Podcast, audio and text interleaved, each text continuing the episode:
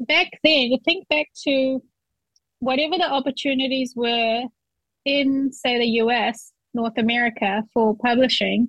This is, we have to say, this is pre indie publishing, pre ebooks, even.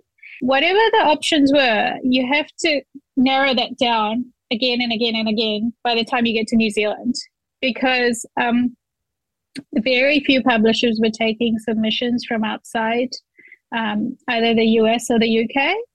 And even, you know, had to be, um, books had to be set in America quite often. Or if you're going for the UK publishers, they had to be set in London. And I hadn't traveled anywhere at that point. I was a high school kid, right?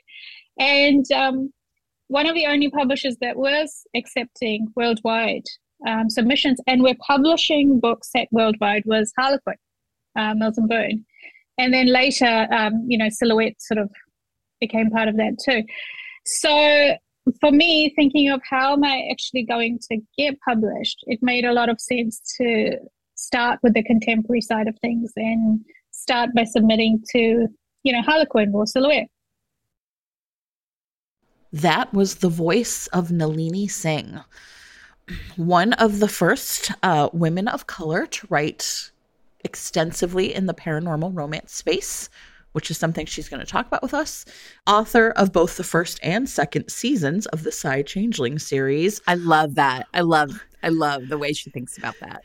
Along with um, the Guild Hunter series, the Rock Addiction series, and category romances. We're going to talk to Nalini about her journey through romance, um, the way she perceives herself, the role of New Zealand romance authors, um, and what it's like to send your first manuscript off when you're a teenager.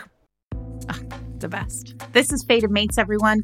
I'm Sarah MacLean. I read romance novels and I write them. I'm Jennifer Prokop, a romance reader and editor. And without further ado, here's our conversation with Nalini Singh. Welcome, Nalini Singh. We are so excited to have you on Fated Mates in our tra- as a trailblazer. Uh, I'm so excited to be here. I, I love the conversations you both have had. Have had. Oh well, obviously I cannot speak English. Um, yeah, on the previous episodes, I really enjoyed.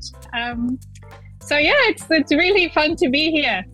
Well, we're so thrilled to have you. We're so thrilled always to have somebody um, who can talk to us about uh, extensively about a subgenre. And so, and and we immediately, the second we started Trailblazers, your name went onto the list. So um, we're so excited to finally be able to do this. Um, why don't we start with where we start with everyone, which is how how did you come to romance? Why romance? Um, you know, it's I'm one of those people who has been a lifelong reader. I, like you know, from childhood. I so I was born in Fiji, which is a very small dot of an island in the Pacific. Um, I think the last time I looked, the entire population is something like eight hundred thousand people. Uh, like across, and it's not one island. We say it's actually islands, lots of islands dotted about. But um, I remember then there used to be one big library in Suva City, but then the little mobile you know, book buses would come. Oh yeah, to this to school. Yeah, and that was my favorite. And I always used to get on and be like, okay, I can't wait until I'm old enough until they let me go into the grown up section of the book bus because you know I had to be in the kids and young adult section. And um, when we moved to New Zealand, um, there were all these libraries you know in in each of the suburbs has a library and then there's the big central city library and i was just like this is heaven. so I think my love of writing definitely came from my love of reading. And in terms of how I found myself in romance, particularly, I think, you know, I started reading romance quite early at the Mills and Boons, you know, Us yeah. so do you remember who those authors were, the books that really yeah, brought you yeah. to the genre? I went to see my aunt at one point, and she was a huge Boon reader, and she gave me this whole bag of books that I literally brought back on the plane. So, um, and it had like people like you know Betty Neels and mm-hmm. um, who am I? T- Anne is Anne Mather. Anne Mather, sure. Emma Darcy, Miranda Lee. You know all all the you know um, Robyn The Donald, classics. Beth Yeah. yeah, Yeah. the classics. I, I I sort of grew up on those, and there was this one book that really made an impact, and it was um I think she only ever wrote six romances. Um, Nerina Hilliard, um, Oh, I and don't know it's that name. yeah, the time is short. That's the title, and I was obsessed with this book. And it's one of the old school Mills and Boons that were quite thick, like quite big books. They weren't the shorter categories now. And um, I mean, it's classic, classic romance. Like she's dying of this brain tumor, and then she goes to this island, and she's falling in love with this guy who's like this billionaire kind of thing. I need to reread that because I've still got the copy. still got my There, I have also bought the first like romances I ever read from the bag in my grandma's basement, and it was. Listen, they're still bangers. They're still so good. They're so And good. she, so she miraculously survives the brain tumor. Uh, I think there's like a um, and there's an emergency surgery at one point, and I think the surgeon had a traumatic past, so like it was also his like because it is a bigger book, so you know you could have subplots and Sure. you know all of that, and um, but yeah, I just I just fell in love with those books, and I think it was the emotions that looking back, like when I was younger, I obviously didn't sort of analyze them in that way. I was just reading for the joy of it. But I think that the emotional impact of those books really, really struck me hard. Um, and that's that was my gateway into romance. But then I was also reading a lot of science fiction and fantasy. And a lot of those books actually have a thread of romance. Um, and I was realizing that I kind of wanted more romance in my science fiction and fantasy and more sort of world building fantasy esque stuff in my romance. So that's how I got into paranormal romance. You know, I just kind of squashed together everything I loved. And um and I remember finding the first paranormal romances I read and I was like, wow, it's a thing. It's a thing. So, what was that for you? I mean, because I feel like we talk a lot about like 2005 and 2006, like there's this huge explosion, but there definitely were like vampires before, Yeah, right? So, yeah. what were the things that you were reading before you started writing Psy Changelings? Oh, I mean, um, they were actually published before, you know. Um, then so I think some of the authors I was reading was like Christine Feehan, you know, her Dark series was like Mhm. probably one of the first, uh, and Sherrilyn Kenyon. Um, those are the two sort of big names um, that were ahead of the curve. But even more ahead of the curve was Jayne Ann Krentz, who under Jayne Castle, and even under her Krantz name, I think she, she wrote um, Sweet oh, Starfire. Crystal, yeah, Sweet Starfire, Crystal Flame. You know, all of those books. I I am an obsessed fangirl of her. Just so, So you are we. know. I'm really- Nalini, had if you on. haven't read, if you haven't listened to the Jayne Ann Krentz episode of Fated Mates, go immediately is- to do that. It will change oh my gosh. your entire life. It's so good. It it was amazing. Yeah, it, I think about it all the time. She's such a good speaker. I haven't got to that episode yet, so now I'm just going to fast forward through Yeah. everything and get to it. but um, yeah, like she she was doing stuff I think before almost anyone else, and I I have spoken to her and I have listened to her speak, and she's like, "Oh yeah, I almost killed my career doing that," you know, because Yes, nobody was right? ready for Yeah. it.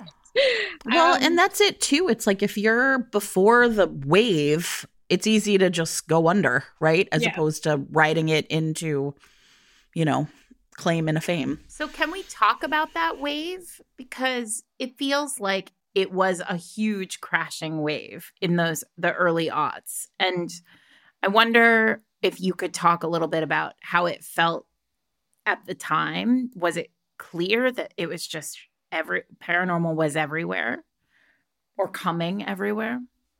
yeah i mean it was it- you know it was there was a- definitely a lot of authors coming up with paranormal. The funny thing is most people don't realize but i came in on the end. Um, and i remember my editor so my editor is cindy hwang who i've had for you know almost well 18 years now i think something like that. Um, she said they were actually not buying any more paranormals when my book ended up on her desk Oh, so yeah, so um, but she loves Slave to Sensation so much, she actually went to the publisher and said, I know we're not buying paranormals, but I think we should buy this one. So I came in on the when they said paranormal was actually on the down trend. Interesting. And I think I do believe the reports of its demise were like too soon. Yeah, too yeah. early. It You didn't know, feel it- like it ended that early. it didn't. Um, but yeah, so that was an interesting time because there are a lot of big paranormal names already. You know, the big series were already out there, and then um, so I came along, and yeah, so it was really good. You know, I found an editor that got me, and um, here we are. But um, it really was the, I think, the heyday of paranormal as a subgenre because I remember you both probably do as well. You know, um, on Smart Bitches Trashy Books, they did the Save Yes. the Paranormal, Save the Contemporary kind of Save the contemporary. Yeah, Mhm. because Doesn't that seem wild now? Or I right? know, and now contemporary is everywhere. But back Mhm. then, um, it was historical and paranormal were really sort of ascendant, and you didn't really have very many contemporaries sort of taking the spotlight. And I think it's kind of flipped now. Um, Yeah. contemporaries are just ruling the roost, um, and the other subgenres are at the back a bit, a bit. But um, I think if you've been around long enough in the industry, you see the cycles. Yeah, yeah. Yeah. I mean, there are huge boom and bust cycles. I feel Yeah. like whoever, whatever, like romance gods there are, also ruled like the stock market and like the Rockefeller's bank account, right? Like it's like boom and bust. That's all we know. Well, Right? wait, no, nothing in the middle. Before we go much further, I want to I want to name though that your first book was not Slave to Sensation. No, So no, could you take us back a little bit and talk to us Mhm. about the very beginning? Why did you start writing? What were you writing? How did that how did you become a published author? Okay, so like I said, obsessed with romances, obsessed with writing. And I decided quite early that I wanted to write a novel. And funnily enough, one of the first things I wrote was looking back as like a science fiction romance. It's like half written. It's like about a prince with lasers coming out of his eyes, and you know, he can't fall in love because his lasers Perfect. kill everybody. And um I was quite young, okay? And No, this is but then- perfect. but part of it was the reason I so I started in category romance and one of the reasons I started well there's multiple reasons one is that I think for world building I needed to learn all the stuff and I didn't feel I was still doing it but I just never had that sweet spot where I felt like I'd created something different and unique and that I it did it, everything felt shallow at that Mhm. stage that I was building, but I had the romance down, right? I felt like I had the romance down at least. And so, and back then, think back to whatever the opportunities were in, say, the US, North America for publishing. This is, we have to say, this is pre indie publishing, pre ebooks, even Yes. whatever the options were, you have to narrow that down again and again and again by the time you get to New Zealand because um, very few publishers were taking submissions from outside um, either the US or the UK. And even, you know, had to be, um, books had to be set in America quite often, or if you're going for the UK publishers, they had to be set in London. And I hadn't traveled anywhere at that point. I was a high school kid, right? And um, one of the only publishers that was accepting worldwide um, submissions and we're publishing books set worldwide was Harlequin, uh, and Boon. And then later, um, you know, Silhouette sort of became part of that too. So for me, thinking of how am I actually going to get published, it made a lot of sense to start with the contemporary side of things and start by submitting to, you know, Harlequin or Silhouette. And I, st- I did my first submission in high school, okay? Was Amazing. I'm so proud. Um, it was a terrible book. Um, but like I'm so proud. I wrote a whole book, right? And it yeah, was called that's amazing.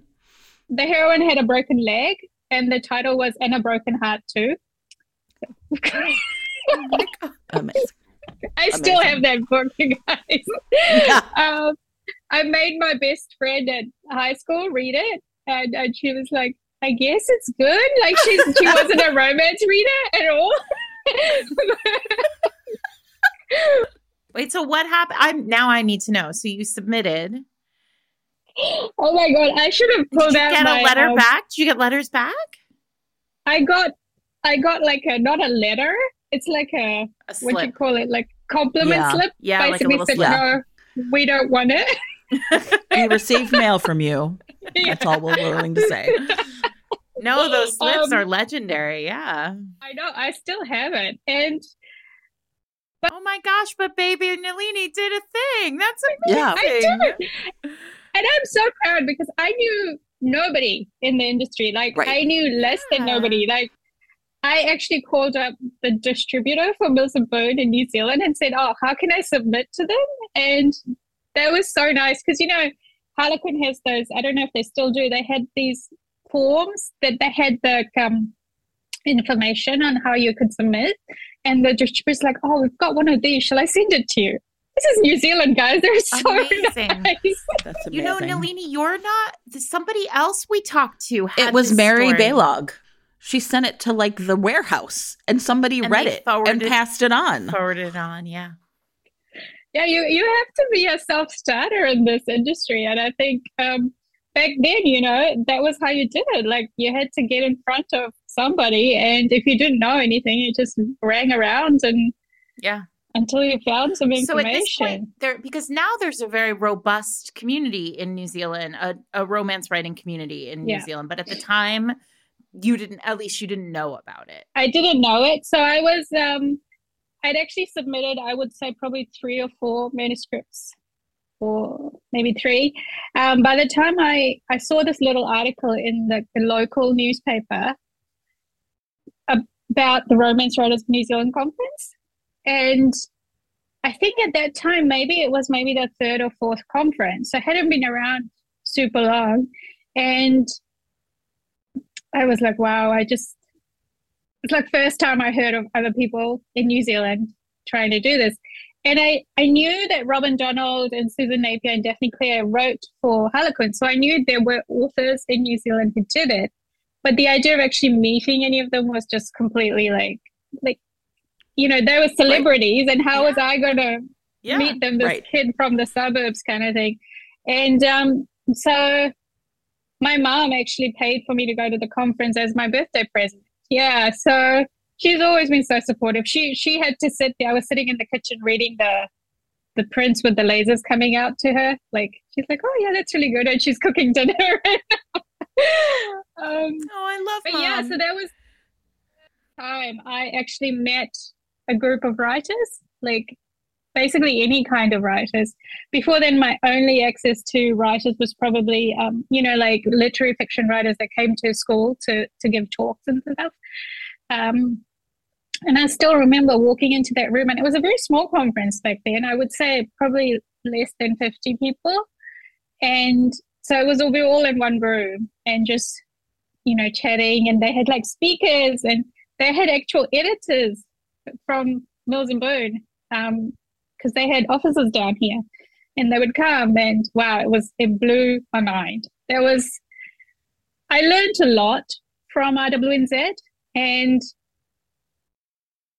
it's just it's it's a really nice community of people, and it's very small. It's not associated with any other bigger group, so it's RWNZ is its own sort of entity, and it's always kept, I think, its heart very well.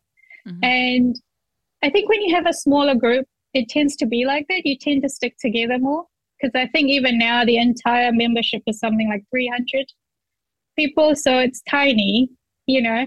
Um, just super supportive and so much knowledge, and that's where I learned to actually do proper submissions and stuff. So all this time, I'd just been sending them manuscripts single spaced because it costs more money to put less money to post. um, yeah, so that's when I really started to, you know, do some craft stuff, learn some craft. Um, but a lot of my learning, I would say, came from just obsessively writing because I just did it over and over and over again. And then I started submitting, and yeah, and then I, I actually got picked up out of the slush pile um, in New York. And I didn't sell the first, I think, book that got picked up by the slush pile, but the editor said send it to me directly next time. So I did um, the next book, and and I wasn't even writing like three chapters in a synopsis. I was writing four books. Okay, so at this point, it's like book ten, and she asked for revisions, and I did the revisions, and yeah, that was the book that sold. There's Who a warrior. that? Do you remember? Yeah, Diane Dietz at Silhouette. Um, she's not an editor anymore. She was my editor for I think two or three books. But you know, I'll always remember her because she was the one who bought my very, very Mhm. first book. Yeah. And so, how old were you when that happened? Uh, it was, I got the call for the sale the day before my 25th birthday. Wow. That's amazing. And you'd It written was- 10 yeah. books already. Oh my gosh. What a hustle. I was just, I just wanted to do it, you know, the passion of it. I just, that's what I wanted to do. Yeah. This week's episode of Fated Mates is brought to you by Andrea Janelle, the author of No Doubts, the fifth book in the Willow Creek series. So, as we know, Willow Creek is a nice little small town, and Alaric, who is a driven astrophysicist who has uh, twin daughters who need a chance to reconnect with their aunt, also needs a little bit of time to finish his book. Which He probably needs like a quiet small town. Listen, very relatable. what he does not have time for is shenanigans. Certainly not age gap, grumpy sunshine shenanigans with Farah, the adorable niece of uh, the owner of this bed and breakfast that he's in. Farah's whole life has been turned upside down, very topsy turvy since the pandemic. And she is back in Willow Creek to just kind of have a moment of peace. Um, but as we know, uh, there is no peace in age gap, grumpy No. sunshine romance. I mean, And, he uh, can't deal with her sunshine. I bet Sarah. He He's cannot so deal grumpy. with her sunshine. She is providing turn down service of all kinds, I think. And uh, listen, if you love a bed and breakfast, a grumpy astrophysicist hero, and a heroine who um, just wants to uh, give him a little love, yeah. this is for you.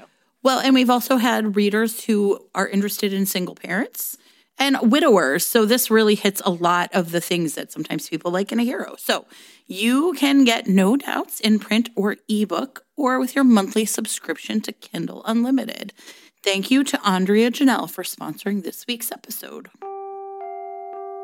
So when you then like sort of really transition f- kind of from category to paranormal, Mhm. did you have a sense that you were really like I don't know, like it just became such a massive massive success, like you you know the, the whole Psy changeling series, or did you really feel like it was you know you said earlier like you were too late for it? Like when did you realize like maybe they weren't quite right about paranormal being over? I think when I started to actually, when I became full time as a writer, because that took several years as well, and also because I'm super conservative when it's I, I even though I, I quit my day job after selling my first book. Yeah, people don't do this. It's yeah. I was young and I was like, you know what? If I'm going to quit my day job at any point, might as well be now when I don't mind eating noodles every night if I have to. Um, I kept doing part time work for a long time because I really was like, I need to be in a position where I can support myself because writing income is very sort of erratic.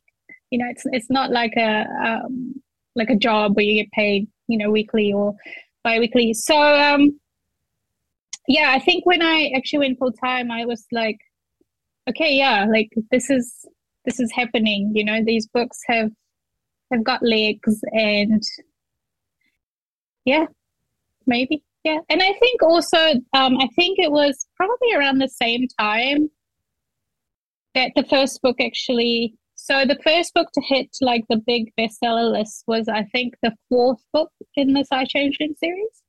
Um, so Mind to Possess hit like the the extended New York Times bestseller list, and um, yeah, it, it really felt like okay.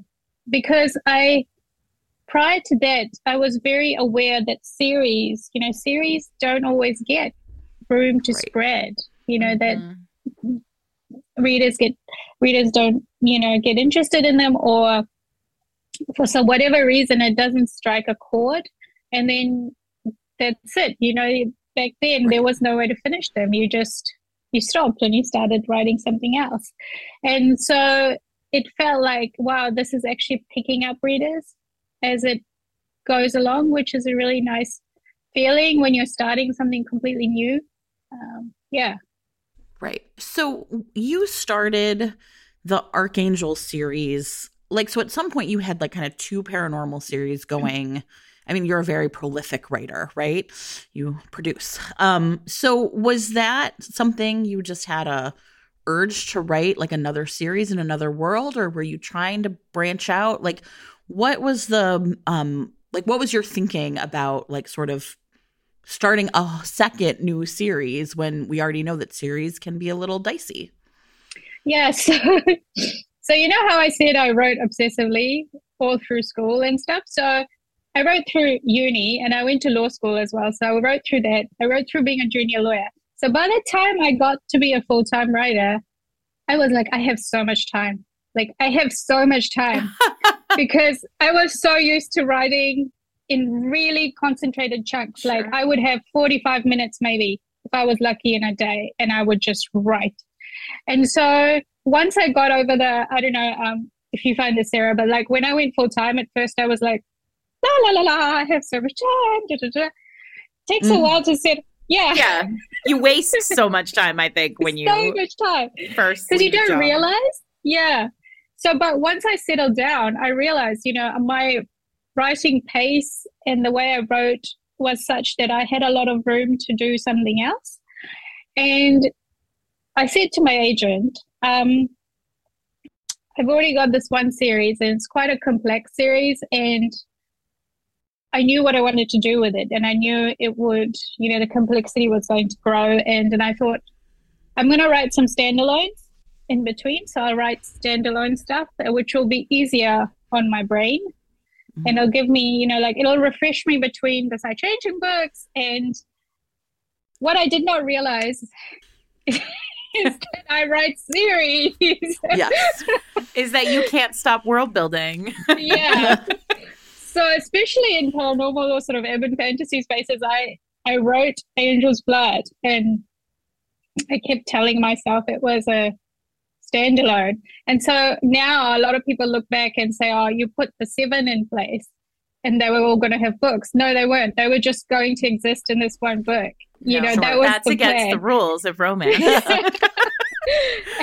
so it's quite funny. I everybody was like, "You know, you're writing a series." I'm like, "No, it's one book." but One um, book. so yeah, it was an accidental series. That one. It was just by the time you know got to the end, I was like, "Okay, well, I can't stop now." The world was too big, and there was too much I wanted to do with it. So Did you have a group of because I'm sort of fascinated by, you know, writing on the other side of the world, right? Right now we're, you know, however many hours apart. You're tomorrow, you're in tomorrow as we talk. yeah. Um, did you have a community of of other writers in New Zealand who you were who you know you were connecting with or you know were you connecting with the the other paranormal authors around the world what what was your community like during all of this So uh, at first, you know, I had my local group. They're they're they're amazing, and you have to um, remember the online spaces just didn't really exist the way they do now. Um, so I think there were a few message boards and stuff, but I just wasn't on them. I just wasn't aware of them. Um, I think at that time you were really online if you were a bit more techie, like you you had the knowledge to to get into those spaces. So I was very local and I had such an amazing group of people here. I am still friends with them to this day. Um, we still get together regularly. Um, you know, my friend Yvonne Lindsay, she she wrote um, tons of books for Desire, and she's writing thrillers now under um, EV Lind. Um, she was one of my first friends, and then like Karina Bliss, you know, um, she wrote the Rockstar books. Um, uh, Louisa George, Tessa Radley. There's so many names. My friend Shah, who is more into marketing side of things. You know, my friend Peter. These are people who have been in my life for 20 years and counting. You know, and it was just such a nice group of people, and we supported each other. And on the next level up, so these were people I grew with, right? We all started on the ground floor. We're submitting, we're, we're writing stuff, we're trying things out, we're sharing information. But on the next level up, we had um, people like Robyn Donald and um, Daphne Clair who were really, really generous with their time and um, and just really helped support younger writers coming up. They used to run a romance writing course up up north, and um, they actually invited me up there at one point, and and they were just so um, encouraging and and telling me like, yeah, you can do this. You know, this is what maybe you need to do with your work to take it to the next level. Um, so you know that they were brilliant. And then we had the writers from Australia who came over and you know the conference and stuff, like Helen Bianchin and um, Emma Darcy. Just so much knowledge in those heads. And um, on the other side of things, there's a bookseller here, Barbara Clendon. Um, she used to run Barbara's books and um, she's retired from that now, but she was just a wealth of information because she used to, she was a small, you know, indie bookseller and she used to bring in books from the US, like books we would get nowhere else in the yeah. major bookstores because, mm-hmm. you know, mm-hmm. the major bookstores just have sort of general, kind of general right. spread of books. She, she was the one who had, you know, Christine Feehan and Sherrilyn Kenyon and JD Robb and, and she literally put JD Robb in my hand and said, You're going to like this book. And I have now read every single JD Robb ever created. so she was right. Um, but she was just, she's uh, still a friend of mine. And just the information that she would share with us because she kept us up to date with what, was actually happening in the industry. She used to actually give little talks and say, you know, this is what's selling and these are the new books coming out. And see, I had a really, really lovely community here. And I think I really started to build connections like overseas um, after I attended my very first conference in the US which was I think in 2006. Yeah, 2006. And um, so you know, I was meeting people face to face. And prior to that, uh, oh, I know the Harlequin boards. There were the Harlequin boards. That's where I met people These before boards, the conference. Yeah. I was yeah. never on those boards, but they were legend. I mean, yeah. people people talk about those boards like they were incredible. They were one of the I think they were one of the biggest spaces for you know, romance readers and writers to interact. Um, and I made a lot of friends on there that I met for the first time at that conference. And then, um, and then from there, I felt like I was online a bit more, and so I started to make connections with people in my subgenre um, because there wasn't really anybody writing that here. So uh, to make those, you know, connections, I had to um, go online, and it helped that Berkley. Uh, my publisher, published a lot of people who wrote paranormal. And so I was making friends, you know, like I, I got along really well with Meljean Brook. And um, so we did, and, you know, um, and then, yeah, I'm just, the names are just going to go out of my head, like I said. But, you know, there were so many people, and we used to get together and, and do like, um, you know, promotion things together and all organized online. And yeah, so the community has grown now, I think, considerably. Um, because I've been around a long time and I've met a lot of people, but also I've met people just online. There's people I've never met in real life, but because we've been friends for so long online, it's it feels like a you know, it is it is a friendship just as deep. Yeah. This week's episode of Fated Mates is sponsored by Lumi Labs, creators of microdose gummies. Well, Sarah, let me tell you, have, as you know, I have been sick. I know for like weeks. Poor baby. For weeks, I've never really been this sick, and I have am taking a lot of medicine, but I've also been supplementing with some gummies because There have been times in particular where um, I'm just like so overtired, I almost like have a hard time falling asleep.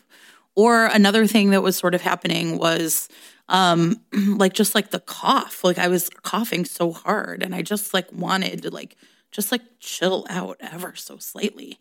And so I have really found like once again, the microdose gummy has really come into play for me. So in that case, it was just like kind of managing my pain and helping me sleep a little bit, which is one of the very many benefits of microdosing, which you can find out more by going to microdose.com and finding out about how these gummies can deliver the perfect entry level dose of THC to help you feel, in this case, a little bit better when you have whatever Jen has bronchitis so, forever. Microdose gummies are available nationwide. They can be delivered directly to your door in all 50 states.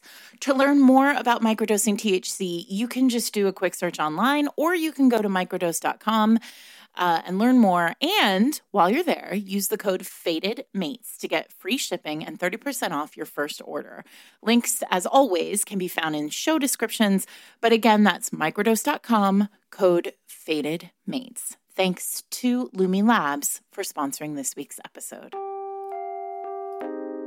So, you mentioned readers earlier. So, can you talk to us a little bit about your reader community? Um, you know, is there a moment you can share about sort of the personal or emotional impact that your books have had on readers? Yeah, it's um I remember getting my very first uh, email. You know, that was pretty amazing. It was a fan mail, and it was from Nigeria. It was the, the first person ever to write to me was from Nigeria, and then um, so apparently there's a huge huge romance reading community over there, and I actually got letters from there as well. Um, but yeah, I I one thing that happened after Slave to Sensation, which I which I, I guess I wasn't ready for because I hadn't realized what I'd done. So this sounds kind of weird, but I started getting letters saying, "Oh my God, it's so nice to see a person of color as the heroine."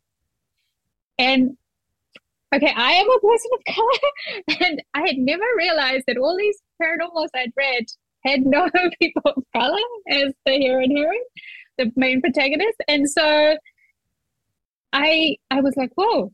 And then I, I went back and I looked through all these books and I was like, wow, yeah. And so that I kind of felt like I did something there, you know, that I was I was giving something to these readers that hadn't existed before. Um, and so that was one thing that happened that really kind of struck me and it struck with me to this day, you know, getting those messages because they just started coming organically. And then I've re- I've heard some really heartbreaking letters from readers over the years who've who've read something at a time when they just needed to to read and escape and and that's why I, say when someone says romance is escapism, and I say, what's wrong with that? You know, sometimes you need to escape in like a really bad situation. And, you know, like I've cried. Like some of these letters are just so heartbreaking. And, you know, I had a, I actually ended up becoming friends with a lady who wrote to me and said she was going through chemo and she really wanted to know the end of this particular thing and she wasn't sure it was going to be out by the time because she was in a bad like situation. And so i actually i actually told her what the and i'm going to cry but wow. she did beat it. And then we stayed in touch for a long time and then one day she didn't reply anymore. And i i still think about that and i i think she's um that in the end you know that it, that she did pass away. But it's these moments that you build connections with people that maybe you will never meet um, and having an impact on their life whether you know big or small. You know i there's one letter i remember where someone wrote to me and they just had a bad day. You know they just had a bad day. Someone yelled at them at work. They got splashed by the bus while they're working home. They were completely wet and they came home and there was bills on the floor, you know, in the letterbox, and they were just crying, and then they saw their book had come, and then they just decided, you know what? They, they dried off. They opened the book. They made a cup of tea, and they read, and they just sort of found a little piece of happiness. And I think that's just as important, you know, just those moments we give readers. Yeah. So I, I never take it for granted. You know, I, I think it's such a beautiful connection we can make. Uh, yeah. Well, and you do such powerful fan I mean, reader service. You're so connected to readers. I'm a subscriber to your newsletter. I see how much work you put into your newsletters. Um, I wonder if you could think if you could talk a little bit about all of that craft that you do that sort of the writing that you do that is for readers without any you know they don't have to buy it they don't they just you just provide it to them. And i think that's really special and very unique. I don't think there are that many writers who do that kind of of work for readers. And for people who don't know, I mean, like you have so many short stories, for example, in the Psy Changeling world. Like there, there's all these on ramps that are, you know, it's not just like the novels. Like there's so much like extra stuff, and it really is like delightful as a reader to like feel that there's just more out there. Well, and it comes, it feels like a gift every time an email comes through. So thank you for that. um, yeah, it kind of started because I was writing stuff just to explore characters and things. I would just write because some of them are vignettes, they're not full short stories. So you have to know the characters to, to appreciate. And then some of them are full short stories, you know, with a beginning, a middle, and the end. And I remember because I'm a reader, I'm a reader at heart. So it's like, what would I like to get, you know, as a reader? And I was like, I want to know more about my favorite characters. You know, like I'm the person who's making up the story in my head after the final page of the book because I want to know what the next bit of the story is. And so I actually asked my readers, I said, Do you want the stuff? And they're like, Of course we want this. What yes. are you talking about? yes, so, we want the stuff. um, so that's how it started. And I still do it for the fun of it. Like I, I write these at night when um, usually, or just randomly, I'm sitting in an airport. I'll, I write it because I, these characters live and breathe in my head. Um, it's particularly in the series because I've lived with them so long. They have their own personalities, you know, they have their own quirks, and the timeline of their story continues past the books. And so in the newsletter, it's just it's such a nice way to be able to share that with readers. And um, yeah, it's just it's just been very organic. And I always think um, in my newsletters, what do I like getting from other writers whose newsletters I subscribe to? You know, what makes me happy? What makes me want to open? Because I don't want. I've always thought of my newsletter as like a connection with my readers. So I don't want them to see it and I think, oh, another newsletter, you know, it's just right. silly because we're all subscribed to so many things these days. So I want it to be something that they actually want to open, that they want to read, and that that actually gives them a little bit of happiness in the day. And I, I always find it so cool when people email me and say, "Oh, I saved it to read with my cup of tea in the afternoon," kind of mm-hmm. thing. And I mm-hmm. thought that's so cool, you know, that's what I want. And um, I used to do it completely on my own uh, I have an assistant now, so she helps with putting links and all of that, you know, doing the formatting and stuff. So that's really helpful. But the writing is still me because I think it's really important that I'm the one that's speaking to my readers with their newsletter because it is a one-on-one connection um, with each reader. And um, yeah, I just I I have fun with it, and I think it's I think if somebody else was going to think about doing stuff like this, you have to have fun with it. Like you have to enjoy it as a writer. And that's what comes through. Like, you know, I write these fun little stories about the bear cubs, you know, getting covered in flour because they decided to bake a cake in the middle of the night. And that cracks me up. I just, I'm laughing along as I'm writing. And so it doesn't feel like work, you know, it's just like I'm just having a bit of fun. and joy. Yeah, it's just joy. So I actually have one of my very so I have two very good friends named Kelly. And I one of them is a huge Psy Changelings reader. And I was like, okay, Kelly, what do you want me to ask Nalini? And she said, is Alice Eldridge ever going to get a story, a vignette, and anything? And I was like, I'll ask her. This is the We'll first time says. for a Trailblazer interview where we've Yes. I know. It's like I have a very personal question from a friend of mine. Alice Eldridge, what's going to happen? So Alice is an interesting character because even though we have known her for a long time in the book world, the timeline hasn't actually moved very fast. Like it's right. We the Saturday series started in 2079, and we're in 2083 now. Um, and so Alice hasn't had a lot of time to adapt to what's happened.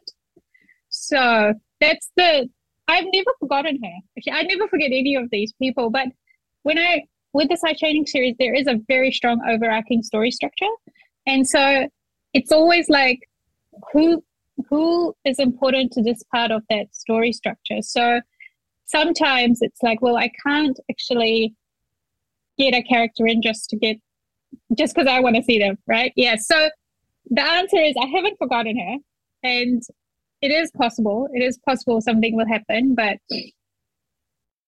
she hasn't. She's not growing really old or anything out there.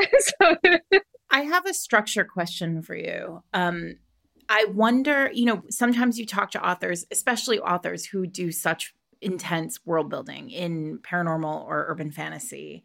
And um, the series is complete in their head. They maybe haven't gotten to the end, but they know what the end game is. They know how many books there are. They know sort of what the plan is. Do you, but your world, like Psy Changeling, you know, there's this intense world building. Um, but it sounds like what you're really saying is you don't have an end in mind. Like you're, is it expansive in that way? Or do you have a sort of eventually we're going to get to this place idea?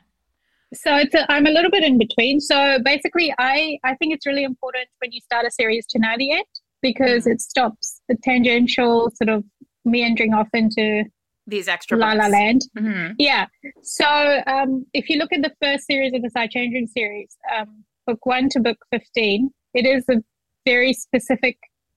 Can I just spoiler things? I'm just going to Yeah, spoiler sure. it. Yes, Like, it's fine. Yeah. so we begin with silence, and by book 15, silence has fallen. Okay, so that was the main arc of the that first season. That's what I that's what I wanted to do. And originally, I thought that would be where the series ended because you know we have the beginning and we have the ending, and I was really satisfied with the the, the story I told. But then I realized when we got to that point that what now? Like I messed everything up for these people. Gotta fix it. Right. yeah, so the problems are still there, right? So the next season began very sort of naturally from that point, which is okay, we are at that point where silence has fallen, but the silent is not in a great place. You know, they still have the issues that led them to choose silence, this choose this life without emotion. And so, what are they going to do now? And then I actually had to sit down and think about what I want to do in season two. Mhm. So season two also is going towards a particular point. So I'm always leading readers towards a particular point. The one thing I don't know is how many books it'll take to get there because that part I allow to just happen naturally. You know, it could take 10 books to get to the end of season two, could take eight books. I, I don't know. You know, it could, it could take another 15. I love you that you talk about them as seasons. It feels it feels right. Yeah, because I, I learned this from watching television. Because Sure. if you look at a really well written series of television, you'll see the arc, it's complete, and you have that satisfaction, even though you might be going into season two with a different arc. And so, a really good example of this, it's an old series, is Heroes. The first season of Heroes is really well written. It, it, it, it's structured so you can see where it's leading. And then you see the series where they start out with a really good concept, but they actually haven't thought Yes. of the ending. Mm. Yes. And so and it's and then messy. you don't get it's messy so i didn't Right. want the mess and so i always i consciously i'm not a plotter as such book by book but i plot the series arc like i know i know where i'm taking my readers i know where we're going to end up and for me that's enough. If i have that it keeps everything else in order. Like if i have that overarching storyline. And when you say you know where you're going to end up is it also is that as clear for you in terms of the couple that that book is going to be? Do you know sort of do you think about it from the character perspective too? Like there is a big a, a big book that will that will be moving toward? Sometimes sometimes. And then every so often i get a bit of a, a shock because it doesn't quite work out yeah, how same. I think. So yeah. so I leave that open. Like that's why people say, Oh, so and so are going to get a book. Like maybe we'll Mm-hmm. see. Yeah. You know? Um yeah, so it's it's because there is growth in the series as well. Like I am not a person who has mapped out my character arcs five books ahead. So every so often someone comes along and is like, I'm really interesting. and, or, or there's something unusual happens and you know and, and so I like that. I like having the flexibility. But again, because I know the overall arc, it doesn't matter so much. I can let my characters grow naturally and just go with it. Because if a character is growing towards the main story arc, they just they're the one who's going to end up with the book. Um, and if a character is going away from the main story arc, they'll still be there in the series, but they might not end up as a main protagonist. Yeah. So, you know, you go from paranormal to, you know, a rock band and, you know, uh, uh, uh like rugby players and, you know, what I mean, and Rock Hard is probably one of my favorite books of all time. Like I've read that book so many times. So what is it about what made you want to sort of step away and do a contemporary series kind of in the middle of all that? Um, I think it was again that thing of um, needing a change for my brain. Like because at that point I was writing two two paranormal series. So the Guild Hunter series a little bit more urban fantasy, and then I've got my paranormal paranormal series. And I was like, you know, I really need a something different. And I, I do like to challenge myself as well, just to see if I can do stuff. And quite often I will just write it. I'll write the book and then give it to my agent as like a whole thing. I, I don't advertise it. Uh, I don't tell anyone I'm doing it because I think it's good to just do stuff as a writer for myself to and without any pressure. Um, and if it if it doesn't work, then that's fine. I you know only I know about it.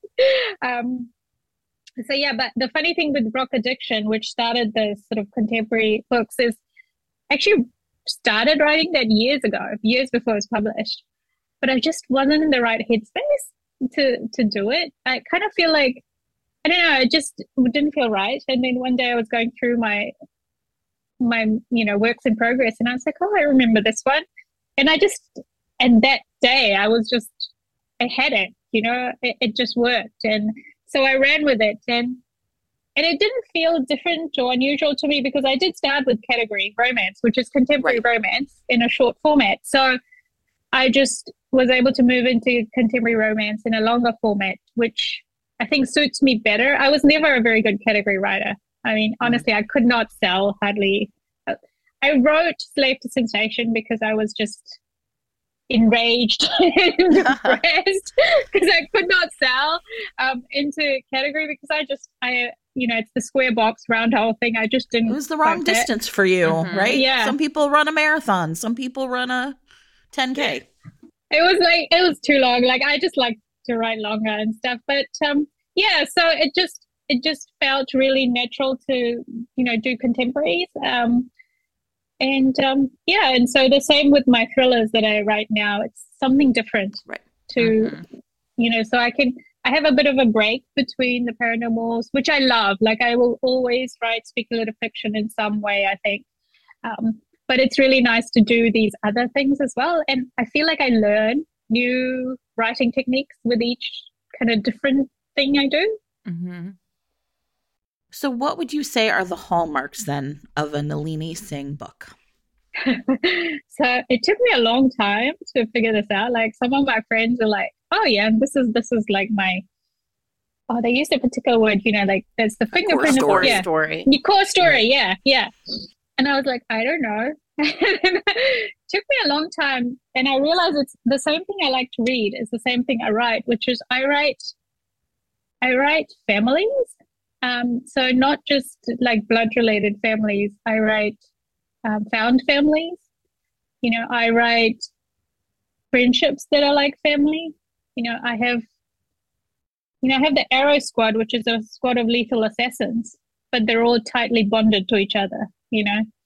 I have the brothers in the rugby series, you know, Bishop Sarah. I have the rock band, and I it's really really rare for me to write books that are are a couple in total isolation. I've realized I write community books, which is there are links all over the place. People are connected. Probably one of the ones I've written where it is a very isolated story for the romance is um, Heart of Obsidian. Mm-hmm. You know, yes. they, they, yeah, they are very much alone for a lot of that book, but the characters themselves are not alone. So Kaleb, who is determined to walk alone and determined not to sort of make any bonds, has somehow still managed to have two best friends. Yeah, him just, in his ravine. Yeah, he him in his ravine. He just wants to be alone in there, except for Sahara. And and um and so I don't tend to write super isolated characters you know, and um, because I really love exploring all the bonds of relationships, the romance, of course, you know, the love, but also friendship, family. Um, what does it mean? What does loyalty mean? And what do people do for each other, you know, because of the love or even not not just even the positive emotions, but the negative ones as well, because they're quite complex. They, people can make choices where you think, that's a bad choice, but you can see right. why they made it, you know? Mm-hmm. So I love, I love all that stuff. I love, I guess the, how would you say it? All the, all the rivers of the human heart, you know, that's, that's my, my core story is, yeah, yeah. the community and yeah. Well, to that end, do you have, what are the books that you hear the most from readers about? Is there a book that you just hear about all the time? Heart of Obsidian. Heart of Obsidian. Yeah. It's from the Side Change series. And then from the Guild Hunter series, it's um any of the Elena and Raphael books. Because mm-hmm. I think, yeah, I think with that series, it's unusual in the sense that it's a romance series, which is there together, but it's like an urban fantasy series, which is they keep coming back in the books. And so a lot of people, it's a long love story, you know, and so people are excited to see them again. But yeah, of, of a single book, it is probably Heart of Obsidian. I mean, I believe it. I feel like it's so hard when you are like looking forward to a book for like books mm-hmm. and then to have it be like even better than you thought it would be, oh, right? Oh, what a gift. Yeah, right? It's amazing. It's amazing. So, Nalini, do you have? I know that this is an impossible question, right? Because we love all of our children equally. But is there a book that you that is really special to you for any reason? I mean, something that you're one that you're ex- especially proud of, or you had trouble dr- leaving behind, or whatever that means to you. Um, so I think okay, so I'm going to cheat, and I will say two because allowed. That's allowed. it's, it's for very similar reasons. So Desert Warrior will always, always have a special place because it was my first published book. You know, I have the poster on my wall, you know, and it's just, I remember all the feelings of holding that book in my hand and feeling like, wow, I did it. You know, it's this well, book especially since you, you really walked the road for a long time for that. yeah. I did it the hard way. yeah. um, and then for the same reason, Slave to Sensation, because Slave to Sensation really catapulted my career into mm-hmm. just a whole different level. But I just remember writing that book just compulsively. Like the story was just in my head. And most of my first drafts are terrible. Like nobody sees my first drafts, right? But this book, a lot of the first draft is in the book, like the published book, because it was it was like the story had been growing and growing and growing in my head all these years.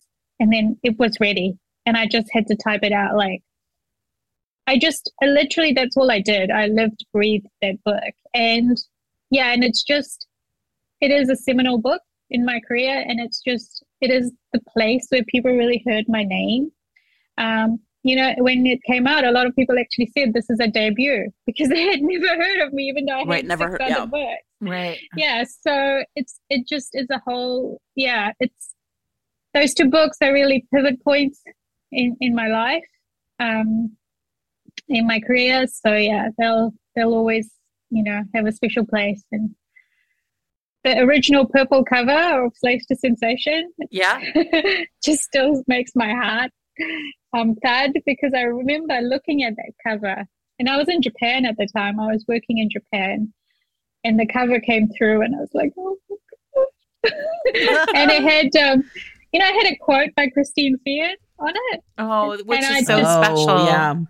I know I almost died when she gave me a quote because it was like, she read my book. I, I was Right. just like, just I was just overwhelmed, and um, yeah, yeah. So two very special books, you know. But it's true. I we love all our books. I think it's every book is the favorite. Like you just that's why. yeah, but there are some that it. are more special. They they do feel special. Amazing. Well, thank you so much for being with us.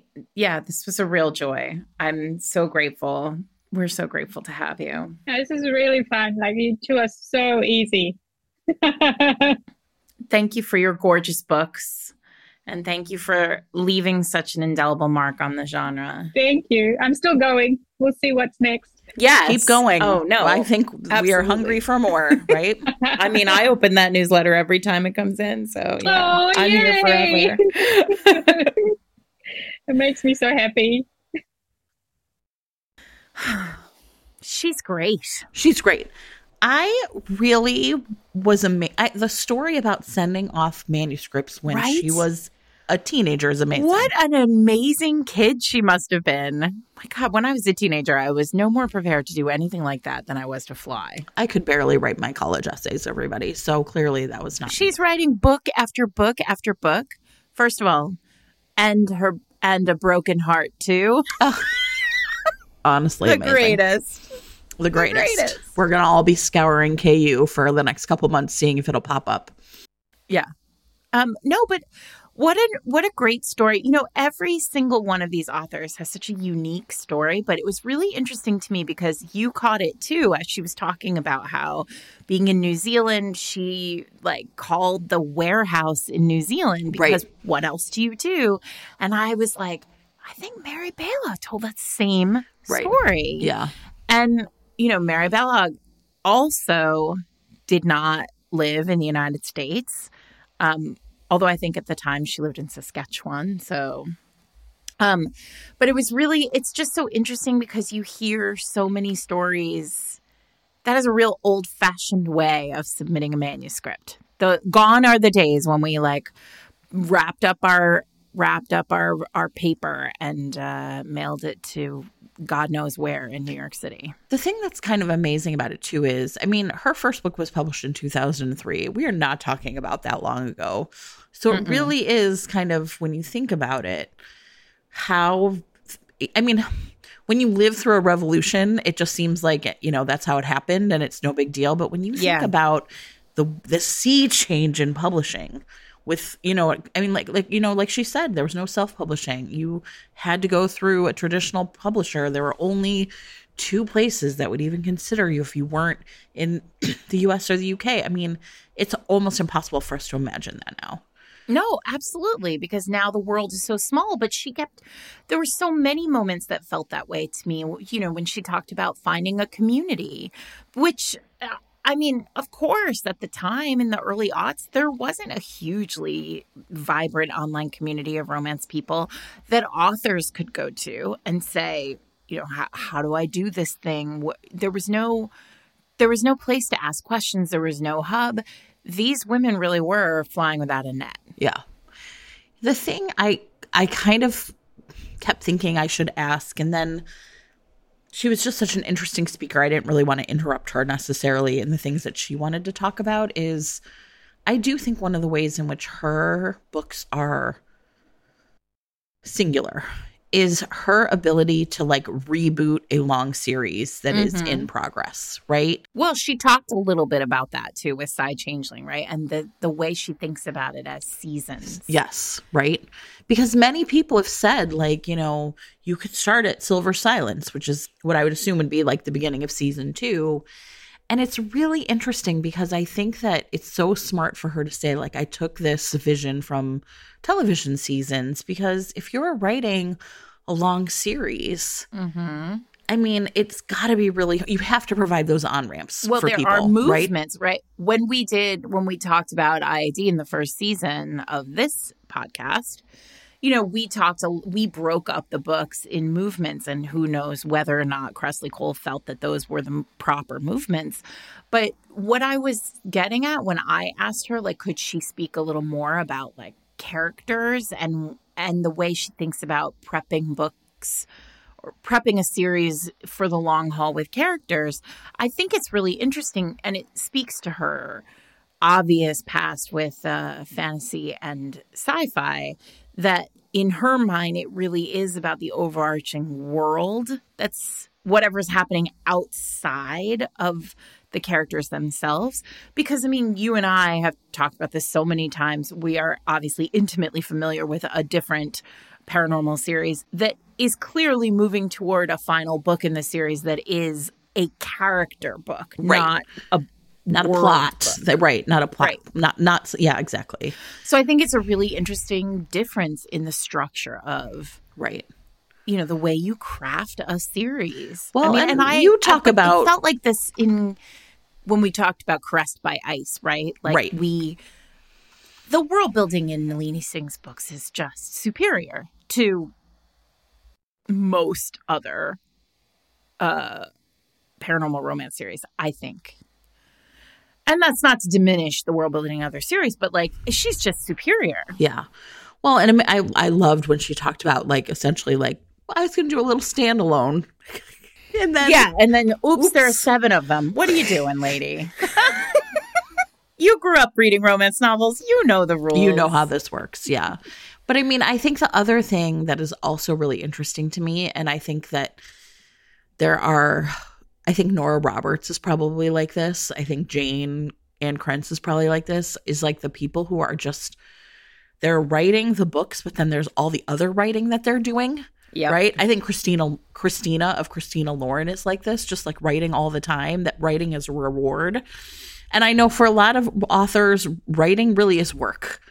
And I think that there's a lot of I am the way that she has figured out a way to take those little vignettes and stories and just like kernels of ideas and like gift them to her readers is part Yeah. of what makes I think it's just such a rich world. Yeah. Yeah, but don't you feel a little bit like this is particular to paranormal?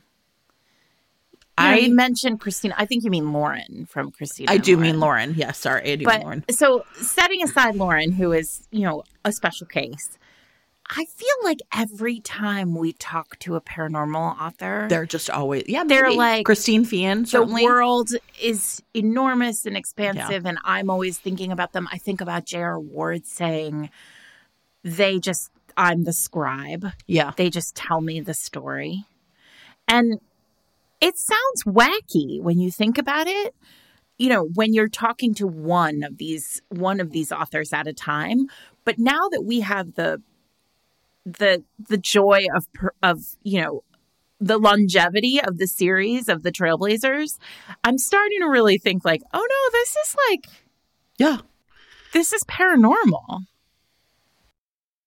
You know, she mentioned Meljean Brook, who I have to say, everybody, we talked about this when we did our Milla Vane episode, but Meljean Brook is Milla Vane.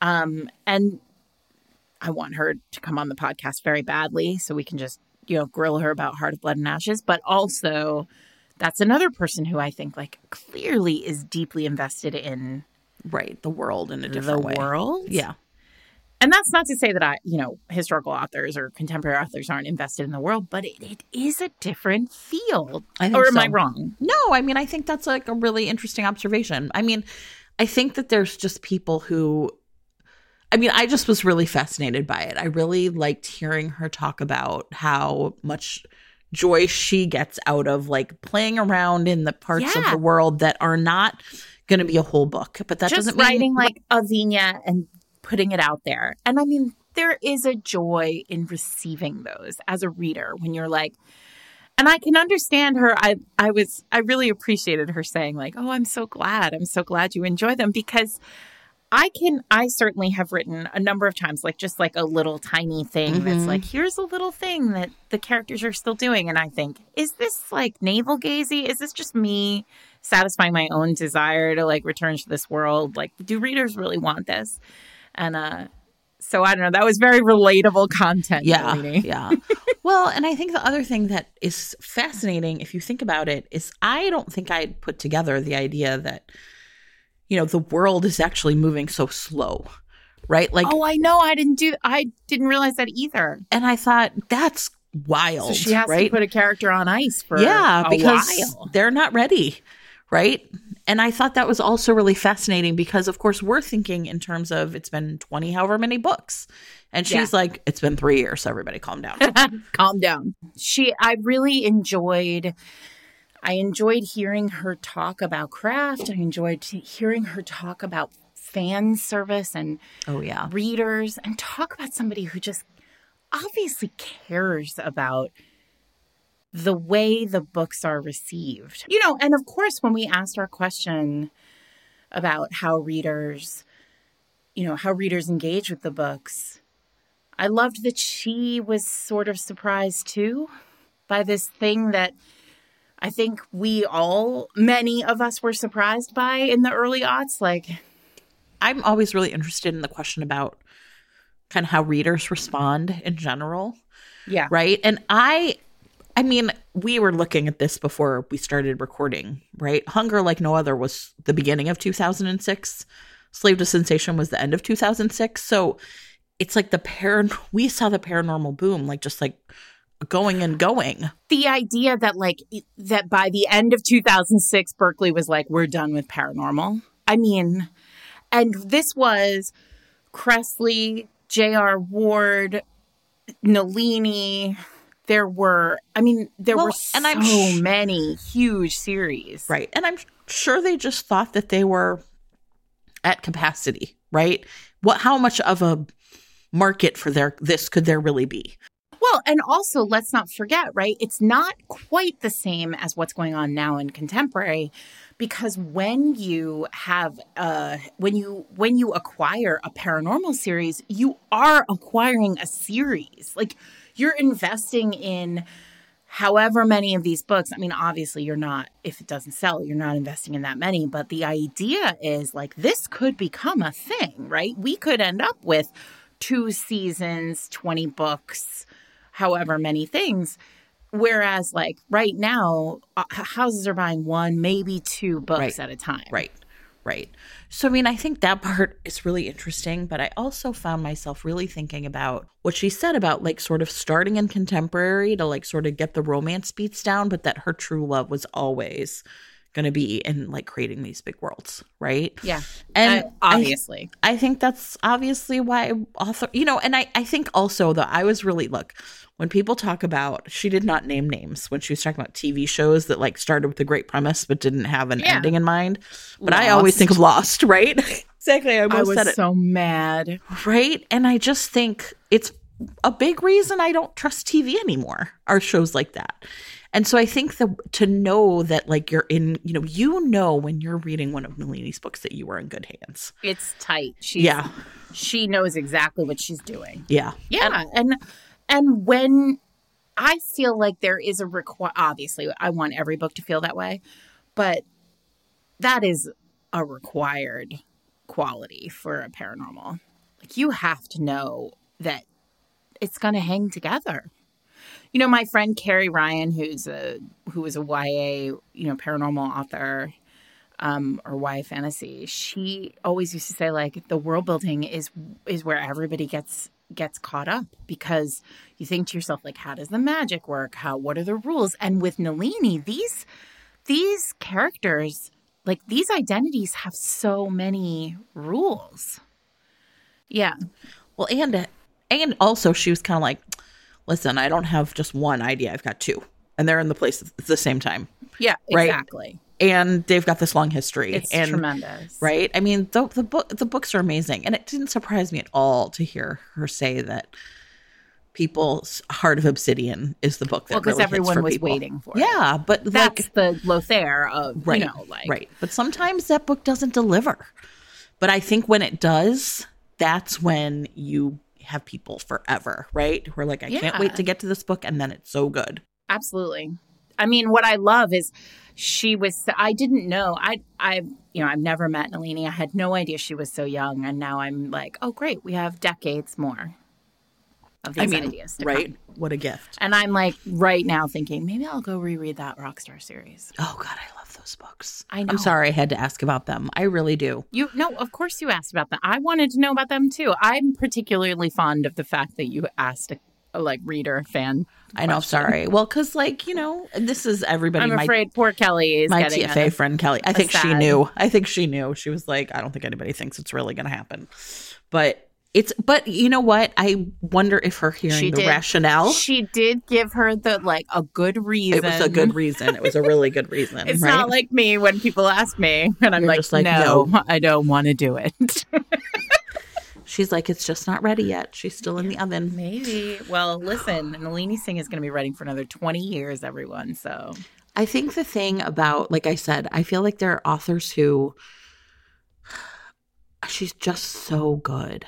And every one of her books just sweeps you away. Exactly. Right. and she seems to be able to do everything, yeah. right? Right. I mean, romance, thrillers, paranormal.